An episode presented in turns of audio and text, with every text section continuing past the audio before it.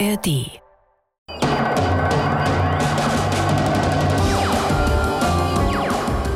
Moin, Servus. Herzlich willkommen zu Fakt Up. Ich weiß nicht, wie man im Westen und Osten sagt, das habe ich ausgespart. Egal, auch im neuen Jahr bringen wir euch hier bei Fakt Up die witzigsten und verrücktesten Geschichten aus der Wissenschaft, schräge Studien und nerdy Science Facts. Ich habe euch dieses Mal Kerosin aus Kot mitgebracht. Mein oh, Eneas, ist das ist so ein typisches, typisches Thema für dich. Eneas Roch, der Fürst der Formeln. Und äh, Julia Nesten ist auch dabei. Julia, womit startest du das neue Jahr? Also mein Herz erwärmt hat zum Jahresstart Jonathan. Jonathan ist nämlich 100 ja, Jonathan ist 191 Jahre alt geworden. Der lebt auf der Insel St. Helena, ist eine kleine Insel, 2000 Kilometer von der afrikanischen Atlantikküste entfernt. Er ist etwa oberschenkelhoch, er ist mittlerweile blind und ohne Geruchssinn, aber er freut sich eines sehr guten Appetits, habe ich gelesen. Er trinkt durch seine Nasenlöcher und er ist auf der 5-Cent-Münze von St. Helena abgebildet. Um was handelt es sich? Offensichtlich nicht um deinen neuen Freund. Ansonsten sehr ausgefallener Geschmack. Auf der 5-Cent-Münze, okay. Äh, wie groß ist der?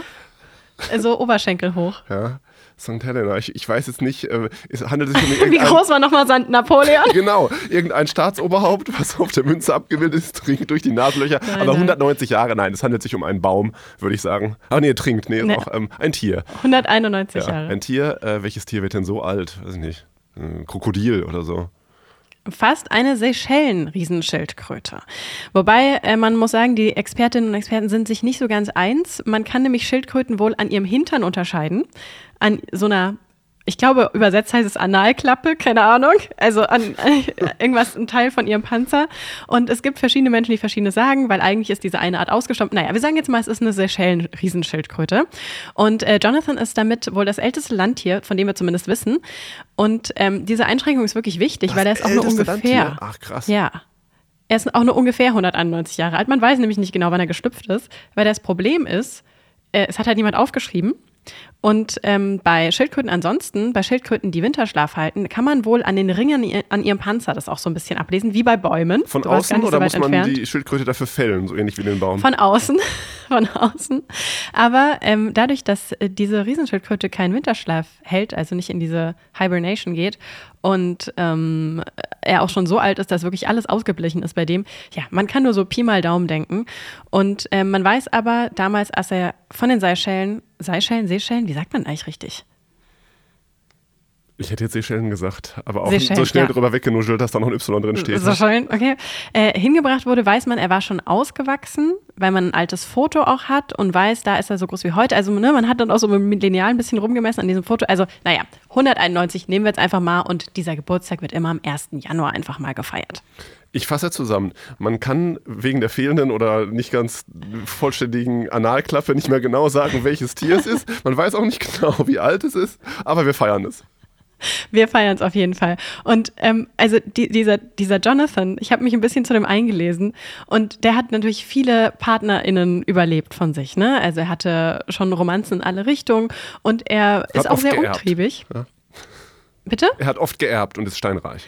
So, ein, mhm. Stein, ein steinreicher Schildkröterich.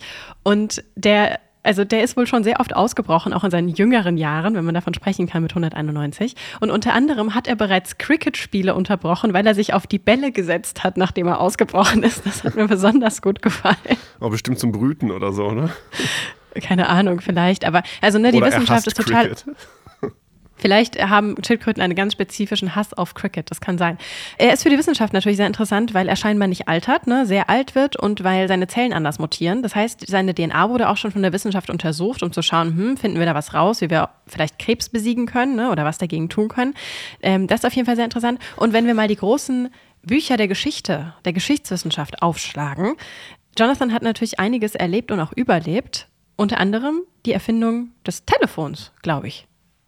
Und bestimmt war er auch schon bei dem einen oder anderen Kreuzzug munter mitmarschiert oder bei Napoleon oder ist mit Hannibal über die Alpen gezogen.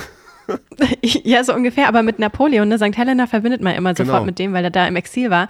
Äh, ich habe auch ein bisschen rumgerechnet, vielleicht für dich auch kurzer Denksport. Ähm, Nein, wenn danke. er jetzt 191 Jahre alt ist, wann ist er denn geboren? Ja, also ungefähr 1900, ne?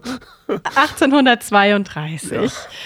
Und äh, also Napoleon und er haben sich aber nie getroffen, außer man liegt halt bei der Altersschätzung von Jonathan sehr weit auseinander. Ist ja auch konservativ geschätzt, aber die beiden haben sich wohl nicht äh, kennengelernt, diese zwei kleinen Wesen, sage ich mal.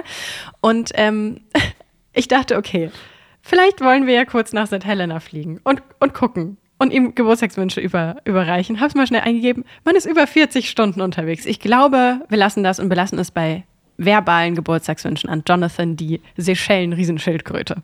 Wäre auch nicht so geil, so viel zu fliegen wegen Klima. Außer du Ehe? hast natürlich umweltfreundliches Kerosin. Aber da sprechen wir später oh, drüber. Da sprechen wir später. Ganz kurz noch ein Satz. Ja. Ähm, ich habe ja über Emojis gesprochen vor ein paar Folgen. Wir haben dazu auch Hörerinnenpost gefunden, äh, gefunden bekommen. so rum. Und ich, ich habe natürlich dann direkt auch mich gefragt, Moment mal, war da eine Schildkröte dabei? Ja, es gibt bei den Emojis eine Schildkröte und das ist sogar so eine riesen, wahrscheinlich Galapagos Landschildkröte. Also Jonathan ist in unserer Emoji-Tastatur vertreten, aber ihr habt uns geschrieben zu den Emojis und ich will, will mal gerade zwei, zwei Sachen rausgreifen. Einmal hat uns geschrieben jemand aus der Region Stuttgart, ich glaube Christian hieß er. Ja, Christian, der hat gesagt, ihm ist aufgefallen, dass die Diversität unter den Fortbewegungsmitteln auch nicht so gut ist. Ähm, auch wieder kleiner Vorschlag Vorschlag für Seminararbeit, wenn ihr das mal untersuchen wollt. Die Vielfalt aktiver Mobilität fehlt, fehlt ihm. Es gibt nämlich total viele Autos aus verschiedensten Perspektiven, aber sowas wie Rollis, Lastenräder, Rollatoren, Hollandräder, das fehlt alles. Und es gibt Menschen, die kämpfen sehr dafür, dass Cargo-Bikes eingeführt werden. Das heißt, wenn euch die besonders am Herzen legen, Sucht ihr einfach ganz viel in Suchmaschinen. Es kann wieder neu ähm, eingereicht werden. Ja, wir haben ja darüber gesprochen, wie dieser ganze Prozess ist, wie Emojis ähm, dann irgendwann in unsere Tastaturen kommen. Wurde schon mal abgelehnt, vielleicht jetzt ja, mit eurer Hilfe. Und ähm, wer hat sich noch gemeldet? Die Andrea vom Niederrhein, die schreibt, sie vermisst die Wespe. Es gibt zwar eine Biene, die eigentlich mehr aussieht wie eine Hummel, weil sie ziemlich dick ist wohl, aber eine Wespe äh, würde auch noch fehlen, obwohl sehr viel über sie geredet wird und sie auch sehr viel gegoogelt wird im Sommer. Also vielen Dank für eure Post. Wir freuen uns immer sehr. Ihr könnt uns jederzeit schreiben. Ne? Ihr kennt die Mailadresse faktab.swr.de oder auf Instagram. Wir sind überall erreichbar für euch. Vielen Dank äh, für eure Post. Ein neues Jahr hat begonnen. Ihr habt es vielleicht mitbekommen. Das heißt 2024. Mhm. Und mhm. Florian Eigner hat bei ähm, X geschrieben, also das, was äh, ehemals Twitter, Twitter hieß. Ähm, mathematisch wird 2024 großartig. Florian oh. war mal bei uns zu Gast. Ähm, mhm. Hört mal rein, wenn ihr das noch nicht kennt. Die Episode verlinken wir euch in den Show Notes. Er ist ja Physiker und hat was Mathematisches beobachtet. Er hat gesagt, 2024 ist die Summe der Kuben aufeinanderfolgender natürlicher Zahlen. Also ja. 2024 ist das gleiche wie 2 hoch 3 plus 3 hoch 3 plus 4 hoch 3 plus 5 hoch 3 plus 6 hoch 3 plus 7 hoch 3 plus 8 hoch 3 plus 9 hoch 3. Also die Zahlen von 2 bis 9 jeweils hoch 3 genommen, zusammen addiert, ist 2024. Aha. Hoch die Tassen. Außerdem ist 2024 eine Tetraederzahl. 2024 Kugeln, er erklärt es auch, kann man zu einer dreiseitigen Pyramide stapeln. Also so wie Orangen auf dem Markt. Genau, genau wie Orangen auf dem Markt. Ich bin kurz darüber gestolpert, okay. was die dreiseitige Pyramide angeht in der Formulierung, aber er hat durchaus recht, das so zu schreiben. Also für euch ganz kurz nochmal geklärt. Eine Pyramide hat vier Seiten und den Boden. Und wenn man das ah. nennt, was hier gemeint ist, dann sagt man dazu auch oft Pyramide, weil es halt auch spitz ist und aus Dreiecken besteht. Aber wenn es ähm, außen nur drei Seiten hat plus die Grundfläche, ah. dann ist es ein Tetraeder. Ein Tetraeder ist also ein oh. vierseitiges Teil. Okay. Oh, danke für diese Nachhilfestunde. Das hätte ich jetzt auch nicht mehr rekonstruieren können. Deswegen die dreiseitige Pyramide, die er meint, ist eigentlich eine vierseitige Pyramide inklusive Boden oder drei Seiten plus Boden. However, Stapeln von äh, Orangen, da hat er natürlich vollkommen ja. recht. Das ist was durchaus Cooles. Ähm, wenn man das so sieht auf dem Markt, das sieht ja mal ganz schön aus. Ja. Ich habe jetzt das noch nie gesehen, wie das, wie das richtig groß wäre, so, ne? Bis da oben, sondern mehrere meistens Meter. Ja, mehrere mhm. Meter. Ob das die Orangen ganz unten verkraften, andere Frage. Äh, meistens so ja, Arm hoch vielleicht, ne, so 30 Zentimeter. Mhm. Da, da ja, kann man ja, da kann man ja auf einen Blick fast schon sehen, wie viele Orangen da drin stehen. Machen wir beiden mal als Quiz. So, ich baue mal eine ganz kleine Pyramide mit nur einer Etage. Ja. Wie viele Orangen brauche ich? Vier.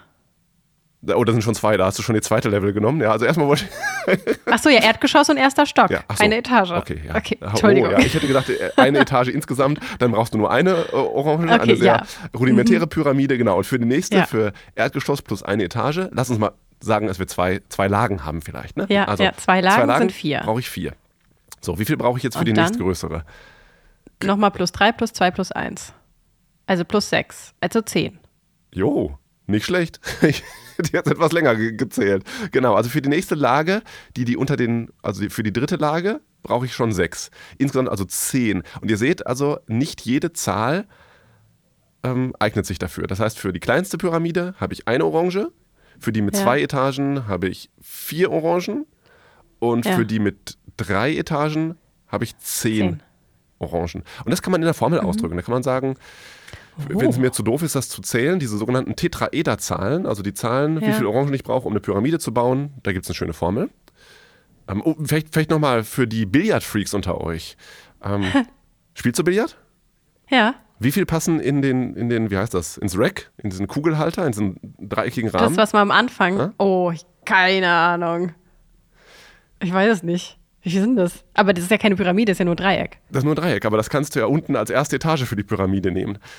Ja, und da korrekt. passen 15 rein. Und dann passen Aha. in die nächste Etage noch 10 und dann noch 6 und noch 3 und noch 1. Das heißt, ja. mit einer Billard, mit einem Billard-Rack, sagt man dazu Rack? Weiß ich nicht. Billard-Dreieck angefangen, bekommst du eine fünfetagige Pyramide mit 35 Kugeln. Okay, aber also hm? 2024 war ja unser Ausgangspunkt. Ja, das ist. Das heißt, wie viele Etagen habe ich, wenn ich 2024 Kugeln verbaue?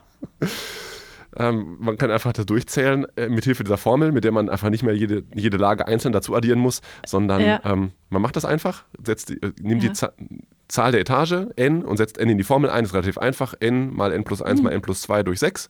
Also das kann einfach, man. Einfach, ja. Mhm. Da, da ist es. Mal also nehmen Julia, das ist wirklich einfach. Und, und, teilen, das kriegst du hin. Das ist nicht Integral oder Ableitung oder irgendwie sowas. Ähm, also äh, 2024 bekommst du, damit bekommst du eine einen Orangenstapel mit 22 Etagen hin. Okay, vielen Dank für diese Information. Übrigens braucht man das durchaus in der Mathematik. Ähm, klingt jetzt wie eine Anwendung vom Markt, wo es total egal ist, wenn oben eine Orange fehlt. Keiner wird sagen, tut mir leid, ich kann heute leider keinen Orangenstapel aufbauen, weil ich eine zu wenig habe. Da wird man einfach ja. eine weglassen. Ähm, die Frage, wie man so Kugeln, also sprich Orangen oder Billardbälle, richtig stapelt, das, die hat man sich schon früh gestellt, nämlich wie kann ich Kanonenkugeln so stapeln, dass die möglichst wenig Platz verbrauchen auf dem Schiff. Hm. Mhm. Und damals gab es halt Vermutungen, aber man konnte nicht beweisen, dass es wirklich keine bessere Möglichkeit gibt, weil nur weil ich eine gefunden habe, die ziemlich platzsparend aussieht, so ne, irgendwie in einer Etage gibt es dann ja so Mulden zwischen den Kugeln und dann lege ich einfach die nächsten ja. Orangen in diese Mulden, so macht man das ja intuitiv. Aber ja. vielleicht gibt es ja noch eine Art, die ganz anders ist, die man sich gar nicht vorstellen kann, die viel besser wäre. Und deswegen haben da schon Mathematikerinnen und Mathematiker ganz lange drüber nachgedacht, was ist die optimale Kugelpackung. Und man weiß schon länger, so wie wir den Orangenstapel bauen, also in die Mulden jeweils reinlegen, das ist die beste, bestmögliche Art, Orangen zu stapeln im dreidimensionalen Raum. Okay. Natürlich würdest du als gute Mathematikerin jetzt sagen, ja gut, was ist denn mit einem zum Beispiel 24-dimensionalen Raum? Oh Gott, ja. Mhm. Also ich habe jetzt eine Kugel mit 24 Dimensionen. Wie packe ich die? Und dafür, das wurde auch herausgefunden, was mit ähm, Dimension 24 ist, gab es 2022 die Fields-Medaille, also den Nobelpreis für Mathematik, dafür, dass jemand herausgefunden hat, wie die dichteste Kugelpackung in Dimension 24 funktioniert. Okay, aber also wir, wir leben ja in einer Welt, hat, also kannst du mich kurz abholen, wie man 24 Dimensionen unter einen Hut kriegt? wenn der Hut hinreichend viele Dimensionen hat, passen auch 24 drunter. Man, man, stellt sich bei Dimensionen immer so was Verrücktes vor. Wir wissen ja nicht, wie, unser, wie unsere Welt wirklich funktioniert, wie viele Dimensionen ja, ja. die hat. Unser Anschauungsraum hat drei. Also rechts, genau. links, vorne, hinten, oben, unten. Das sind unsere drei Dimensionen. Und dann kann man sagen, ja, nehme ich noch eine Zeit dazu. Generell heißt einfach Dimension unabhängige Richtungen. Wir können uns leider nur drei Dimensionen vorstellen in unserem Kopf. Aber wenn du hm, sagst, wir. Das ist mein Problem, ja. ja. Wenn du jetzt sagst, ich mache ich mach eine Datenerhebung. Hier, ich nehme mal diese Gruppe von Leuten und für jeden von denen notiere ich Alter, Schuhgröße, Gewicht, ähm, Haarfarbe. Ah, das können auch alles Dimensionen sein. Und das sein. ist alles in Dimensionen. Ja. Ah, das sind einfach okay. verschiedene Richtungen, weil wenn ich was über die Haarfarbe weiß, weiß ich damit noch überhaupt nichts über die Größe. Das sind also unabhängige mhm. Richtungen. Ja. Und so kann man sich das formal ganz schnell vorstellen, wie man auf 24 Dimensionen kommt. Einfach 24 verschiedene, ich sag mal, Kategorien. So. Leider kannst okay, du es dir nicht mehr bildlich vorstellen. Ja, leider kann ich mich, aber ich bin sehr, sehr, sehr, sehr fasziniert, Ineas. Was du mal rausgrabst am mathematischen Zeug, ey. Übrigens, wenn ihr jetzt gedacht habt, oh ja, Florian, ähm, cool, was du da rausgefunden hast, er hat das ja äh, ähm, geschrieben, dass das 2024 so besonders ist, ähm, das mit den Kubuszahlen, ne? also 2 hoch 3 plus 3 hoch 3 plus 4 hoch 3 plus 9 hoch 3, das ist ja ein tolles Jubiläum. Nächstes Jahr könnt ihr genauso ein Jubiläum feiern, denn auch 2025 oh. kann man genauso darstellen, indem man noch 1 hoch 3 dazu addiert. Also das ist oh. ganz einfach. Es ist leider keine Tetraederzahl mehr, aber auch so eine Kubus-Summenzahl. Darauf freue ich mich schon. Toll. Ja.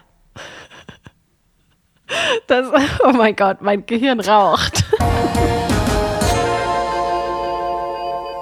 Okay, ich bin jetzt kurz davor, Tränen der Verzweiflung zu weinen, weil ich mir versuche, 24 Dimensionen vorzustellen. Aber das bringt mich zum nächsten Thema. Wir sprechen nämlich über Tränen. Laut einer Studie enthalten Tränen von Frauen eine Substanz, die Aggressivität bei Männern abmildert. Oh. Wir sprechen jetzt also über Zwischenmenschliches und das interessiert mich natürlich sehr. Man weiß tatsächlich schon von Nagetieren, dass bei denen, wenn Tränen im Spiel sind, auch äh, die Aggressivität von dominanteren Mäusen abgemildert wird. Aber bei Menschen wurde das jetzt bestätigt. Und zwar, äh, grob das Experiment einmal, ähm, Männer haben ein Computerspiel gespielt, war, wo sie so richtig gepiesackt wurden, wo sie sich dann auch rächen konnten an ihrem Kontrahenten. Währenddessen hatten sie entweder ähm, eine Kochsalzlösung unter der Nase hängen oder eine ähm, Tränenlösung, eben mit Frauentränen. Und das Ergebnis ist, dass sie tatsächlich, wenn sie an diesen Tränen gerochen haben, ohne dass sie es wussten, sie um einiges weniger aggressiv gespielt haben. Bis zu 40 Prozent ist die Aggression zurückgegangen. Crazy. Ich habe Fragen. Also erstmal cool. Ich, ich glaube aber, ja. in der Welt der Pheromone ist alles möglich. Also es überrascht ja. mich nicht, nicht per se, dass ähm, die Anwesenheit eines bestimmten Geruchs mich ne, mhm. irgendwie ne, beeinflusst. Ich weiß auch, dass so Schweißgestank alles Mögliche auslöst, von irgendwie sexueller Total. Lust bis Aggressivität oder äh, Ekel, keine Ahnung. Ähm, aber Tränen, hätte ich jetzt erstmal gedacht, sind im Wesentlichen geruchslos, ist halt Wasser mit Salz.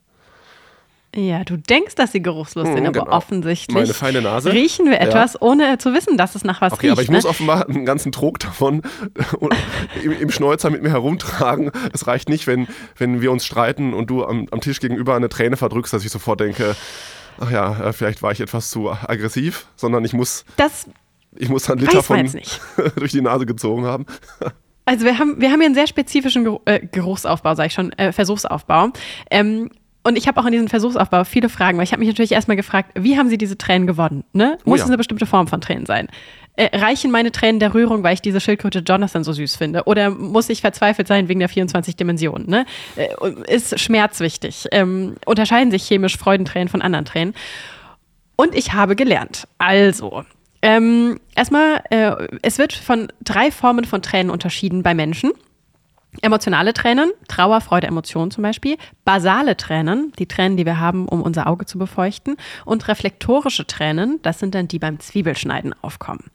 So, dann das Zweite, ähm, wir wissen auch, ne, Tiere benutzen Duftstoffe, um irgendwie zu kommunizieren. Chemische Botschaften, Markieren von Revier, ist klar. Und wir wissen auch, ähm, bei Nagern, also bei Mäusen, ähm, wenn da Tränen fließen, also naja, sie weinen nicht wirklich, sondern es wurde beobachtet, dass rangniedrige Mäuse sich mit ihren Tränen einschmieren, damit ranghöhere Mäuse nicht so aggressiv auf sie reagieren.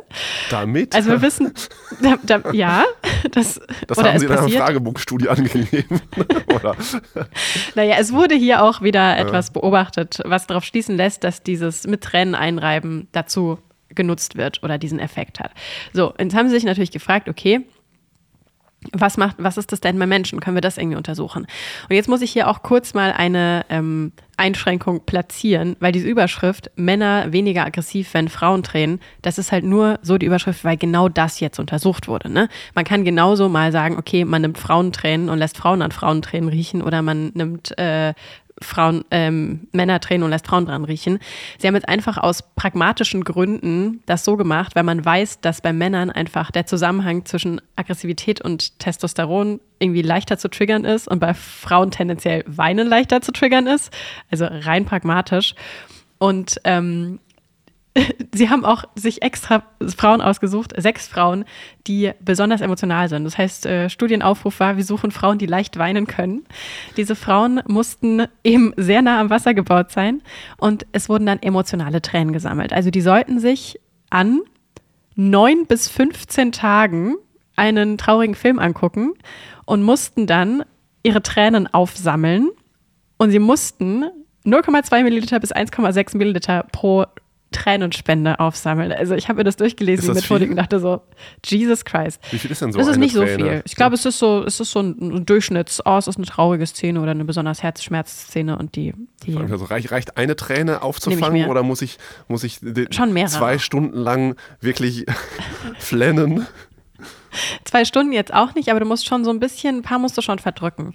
Ähm, diese Tränen wurden dann schockgefrostet bei minus 80 Grad und dann für das Experiment wieder auf 30 Grad erwärmt. Ja, hat mich jetzt kurz interessiert, aber auf jeden Fall. Das, ähm, das haben sie gemacht. Wie gesagt, in dem Fall haben sie gesagt, okay, wir nehmen jetzt mal Frauen und Männer, weil wir da einfach schon mal so ein paar Parameter haben, mit denen wir gut eine Hypothese aufstellen können.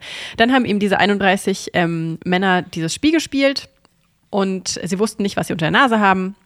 Und dann wurde tatsächlich gesehen, sie rächen sich weniger an ihrem Kontrahenten, wenn sie zufällig vorher an Frauentränen gerochen haben. Also irgendwas passiert da. Es äh, ist offensichtlich auf äh, so einer, ähm, na, wie nennt man das, also Chemosignalebene passiert da was. Und sie haben das natürlich auch nochmal dann gegengecheckt im MRT, also haben da auch nochmal Leute das spielen lassen und in den Kopf reingeguckt und haben da auch gesehen, dass ähm, die Hirnregionen, die mit Aggression zusammenhängen, aktiver sind äh, insgesamt bei diesem Spiel, der präfrontale Kortex und die vordere Insel. Und mit Tränengeruch wird auch tatsächlich die Aktivität in diesen Hirnregionen geringer. Also Tränen sind so, wie bei den Nagetieren, so ein bisschen so ein chemischer Dämpfer gegen Aggression. Also macht ja irgendwie zwischenmenschlich vielleicht Sinn. Also ist nicht so überraschend. Aber Konnte also der Versuchsaufbau. Der, der Stoff ja, schon identifiziert crazy. werden? Das habe ich jetzt nicht ganz mitgekriegt, dass man weiß, aha, nee, der, Stoff, der Unterschied m -m. zur Salzlösung ist hier zum Beispiel, ähm, was weiß ich, da ist noch Schwefel drin, Schwefel jetzt nicht, aber. nee, diesen genauen Stoff haben sie jetzt in dieser Studie leider nicht genannt. Aber man weiß zum Beispiel, dass ja auch emotionale Tränen eine andere Proteinzusammensetzung haben als andere Tränen. Also es kann natürlich sein, dass es irgendwelche Proteine sind, die dann unterbewusst Duftstoffe bliblablub, aber das Folgestudien sind natürlich wünschenswert. Ähm, geben Sie uns Geld, um noch mehr zu Tränen zu forschen. Das ist ungefähr so die Subline von diesem ganzen Teil. Auf jeden Fall. Es gibt auch diese Untersuchungen, dass du, ohne dass du es bewusst wahrnimmst, auf Angst, Schweiß anders reagierst ja. als auf den Schweiß nach einem langen, ähm, als auf Sportschweiß zum Beispiel, nach einem mhm. langen Tag. Dass wenn du wirklich Angst hast ja. und dir bricht der Schweiß aus, dass der irgendwie nach Angst auch riecht. Da würde ich ja. gerne mal wissen, wo ist der Unterschied dann zwischen den besagten Freudentränen oder wegen Mathematik oder mhm. Schmerztränen wegen einem äh, billig gemachten Liebesfilm. Oder weil dir die Schildkröte auf den Fuß getreten ist. Ähm, aber ich habe so gedacht, also es klingt, ist alles so ein bisschen, hat mich an Monster AG erinnert. Hast du den Film gesehen? ja, wo, wo, sie die Schrei von den Kindern hm, sammeln. Ja. da werden jetzt die Tränen gesammelt. Dann habe ich mich noch gefragt, kann man das einsetzen, wenn man jetzt weiß, dass es diesen Zusammenhang gibt? Ich meine, nehmen wir mal so eine krawallige Demo wo normalerweise ja Tränengasspray eingesetzt wird, könnte man dann einfach auf Tränenspray umschwenken.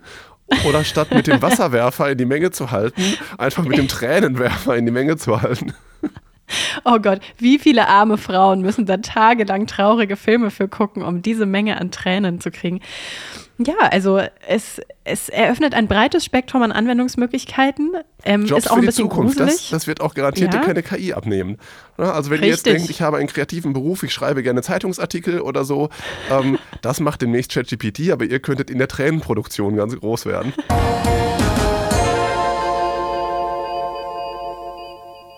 Eine britische Firma entwickelt nachhaltiges Flugzeugbenzin aus menschlichem Kot. Wir haben ja hier Oho. bei Fakt Ab vor kurzem über nachhaltiges Flugzeugbenzin gesprochen aus Altfett. Also da haben wir damals gesagt, wir müssen mehr Pommes essen, wenn wir mehr fliegen wollen. Gar nicht mehr nötig. Das geht jetzt auch anders.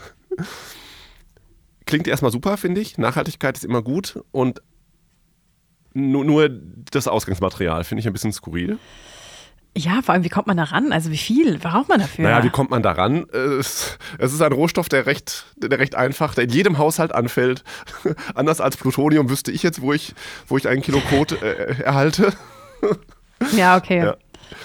Ich also ist es so ein bisschen wie Biogas herzustellen, also so mit ähm, Klärschlamm? Genau das wollte ich rausfinden. Mhm. Und ich fange einfach mal an, erzähl dir zuerst, was ich rausgefunden habe und danach wie. Du hast recht, es ist ähm, okay. ähm, Klärschlamm. Also du mhm. nimmst nicht den, den Originalcode oder wie nennt man das? Ne? Also nicht das erste Produkt, was anfällt, sondern schon gut abgehangen. Ähm, mhm. Anaerobe Faulung ist das Stichwort. Also du tust es unter Luftabschluss in so einen Faulturm und dann kommt der Klärschlamm raus. Und dass dieser Schlamm dann schon so schön konsistent und schlammig ist und nicht mehr verschieden, das ist wohl sehr wichtig. Dann machst du folgendes: Hydrothermale Verflüssigung. Also hydrothermale Verflüssigung geht so: sehr hoher Druck bis zu 250-facher Atmosphärendruck und sehr hohe Temperatur bis zu 400 Grad. Und dann wird aus diesem Klärschlamm automatisch ein bisschen Biokohle. Das ist wie Holzkohle, nur halt nicht aus Holz, sondern aus. Also ich würde ja Kotkohle sagen, aber marketingtechnisch. Äh, Alliteration Bio, immer Biokohle klingt schon irgendwie besser. Und, also Kohle ja. und Rohöl, das hast du dann. Und jetzt kannst du weitermachen, fast wie bisher. Schritt 3 wäre höchstens noch ähm, Du musst noch ein bisschen reinigen, ein paar, paar Verbindungen rausholen, die du nicht möchtest, mhm. Schwefel und so. Aber Schritt 4 ist dann das, was du üblicherweise auch machst in der normalen Erdölraffinerie. Wenn du Kerosin herstellst, dann destillierst du Rohöl. Und jetzt nimmst du halt nicht das Rohöl, was du aus der Erde hast, sondern Rohöl aus, was du aus ähm, Kochen von Kot gewonnen hast. Und fertig. So, du, du erhitzt das bei genau gesteuerten Temperaturen fängst das Kondensat wieder auf und dann fällt Tropfen für Tropfen das frisch destillierte Kerosin in deinen Messbecher. Crazy. So Warum machen wir das nicht schon viel länger, wenn das so einfach ist? ja, ich habe das jetzt auch schön einfach beschrieben. Ähm, ja. Ist nicht so einfach. Es ist nicht so einfach. Der Sprecher der okay. Firma Callum Stewart hat mir diese Frage beantwortet, die ich ihm auch gestellt habe. Es klingt so einfach und er schrieb mir, ich lese es einfach original vor, weil die Formulierung schön ist, auch wenn dies ein einfacher Prozess zu sein scheint, seien Sie versichert, dass dies nicht der Fall ist. Wir haben mit sehr vielen verschiedenen nassen Rohstoffen geforscht, bevor wir das Potenzial von Klärschlamm entdeckt haben. Aha. Also wie du ganz genau das dann hydrothermal verflüssigst, also bei welchem Druck genau, wie du das prozesstechnisch machst, bei welcher Temperatur genau, wie du dann destillierst, das sind alles diese Schritte, die noch erforscht werden müssen. Mhm. Und welches Zeug du reintust und welches, ähm, ja, welche Konsistenz das haben muss und so. Ich habe erstmal nasse Rohstoffe gegoogelt und festgestellt, aha, nasse Rohstoffe nennt man also Lebensmittelabfälle und Zeug aus der Kläranlage, Rindermist, sowas, das sind nasse Rohstoffe. Ja.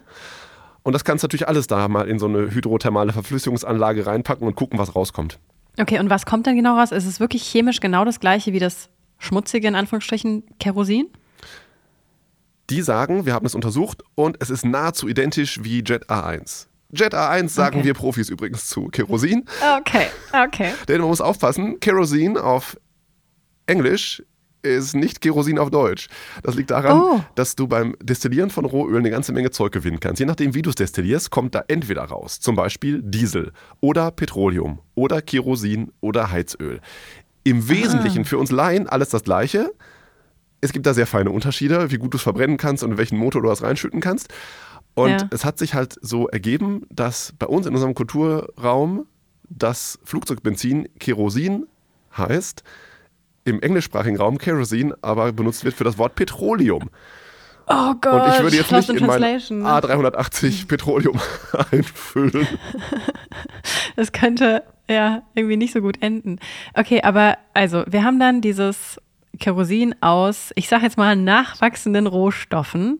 Und das macht es dann umweltfreundlicher, weil nur genauso viel, Gott, jetzt muss ich mich sammeln, nur genauso viel CO2 wieder rausgepustet wird, wie auch im Laufe des Lebens des Menschen, der diese Kacke hergestellt hat, aufgenommen wurde? So rechnet man das wohl. Ich bin jetzt niemand, ja. der so eine Klimabilanz erstellt, aber das ist wohl deswegen klimafreundlicher, weil du sagst, okay, wenn ich es verbrenne, kommen die gleichen Abgase raus. Genau. Aber wenigstens ja. habe ich kein Erdöl genommen, das schon seit Millionen Jahren da in der Erde liegt, sondern ich habe Pflanzen ja. verarbeitet. Im Wesentlichen hast du Pflanzen gegessen, die zu Lebzeiten mhm. CO2 aufgenommen haben und das darf ich mit einrechnen. Und wenn man das macht, kommt man raus, dass dieses Kotbenzin einen 80 bis 90 Prozent geringeren CO2-Fußabdruck hat. Und das ist natürlich ja. cool. Also, das ist beeindruckend. Voll. Aber ich finde, es klingt ein bisschen wie ein Rechentrick. Ja, also ich habe mich das neulich auch gefragt, weil ich habe ähm, zu äh, einem Raketentreibstoff aus Kuhmist in Japan was gelesen und gemacht. Ähm, die japanische Weltraumagentur ist da so hinterher und die machen eben aus Bio, also aus Kuhmist halt Biomethan und damit kann man dann ja einen Raketenantrieb feuern. Hier auch die europäische Ariane-Trägerrakete soll auch mit äh, Biomethan fliegen können, unter anderem. Und ähm, ja, das ist dann halt die Rechnung, ne? dass man sagt, das ist dann irgendwie umweltfreundlicher, weil wir wenigstens nichts aus der Erde rausgeschafft haben, also keine fossilen Brennstoffe benutzt haben. Ne? Okay, aber also ist das jetzt die Zukunft? Könnten wir unsere A380 mit diesem, ich, ich nenne es mal Bio-Kerosin befüllen? Wenn die Aussage stimmt, dass das nahezu identisch ist, ja.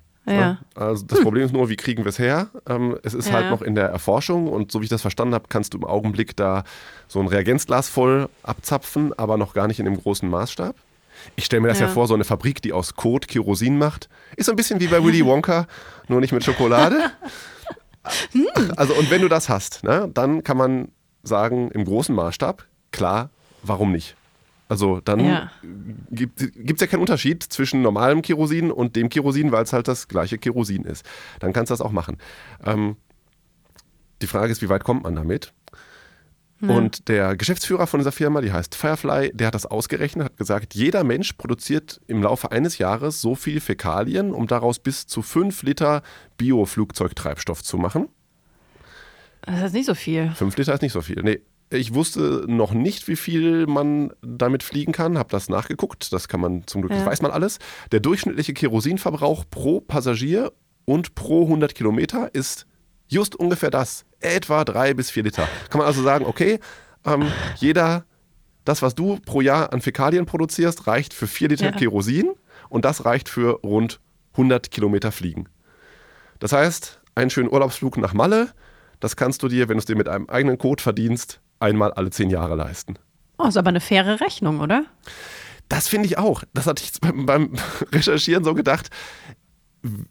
Die Klimakrise stellt uns alle vor riesige Herausforderungen und auf irgendwelche Zukunftstechnologien zu hoffen, ist doch einfach nur bekloppt, weil wir haben ja schon, wir haben ja schon äh, Technologien, man muss sie nur nutzen. Also wir haben Möglichkeiten, erneuerbare Energien ausbauen, Tempolimit, ja, Verhalten ändern, zum Beispiel weniger fliegen oder eben zu sagen, jeder darf nur so viel verbrauchen, dass es irgendwie nachhaltig ist, oder jeder darf nur so viel fliegen, wie er selbst Biomasse beisteuert. Ja. Ich habe es mal okay. hochskaliert.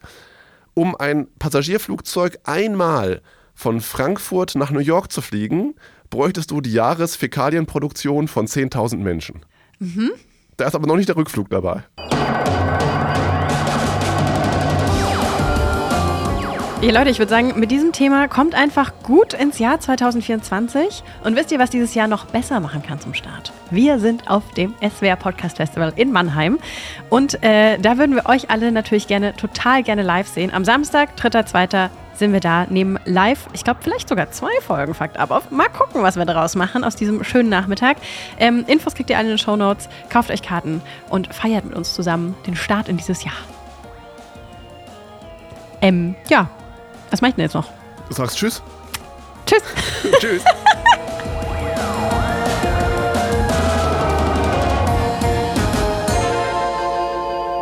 Die Redaktion hatten Charlotte Grieser und Chris Eckert. Idee Christoph König. Jemand verändert die Realität, nimmt sich das Buch des Jahres 1999 und kritzelt zwischen die Zeilen. Die Suche nach einer mysteriösen Detektivkassette führte sie in eine Parallelwelt. Jetzt geht Mias Reise endlich weiter. Finde den Fahrstuhl hinter dem Hurricane. Wenn der Fahrstuhl hält, wirst du etwas hören. Was immer du hörst, bleib im Fahrstuhl, steig nicht aus. Willkommen an der Schwelle zu meiner Welt. Sie glauben, eine Figur in meinem Hörspiel wären Sie? Geh in den dritten Turm. Pass auf, dass dir niemand folgt. Nimm meine Hand! Nimm meine Hand, Mia! Wird Mia der Wahrheit über Somnia und Insomnia näher kommen? Und was kritzelt er hinein? Mia Johansson. Mia Insomnia, Staffel 2. Mit Julia Gruber, Bastian Pastewka, Luise Befort und Oliver Rohrbeck. Mia, du verdienst es zu verstehen. Alle zehn Folgen gibt es ab jetzt in der ARD Audiothek.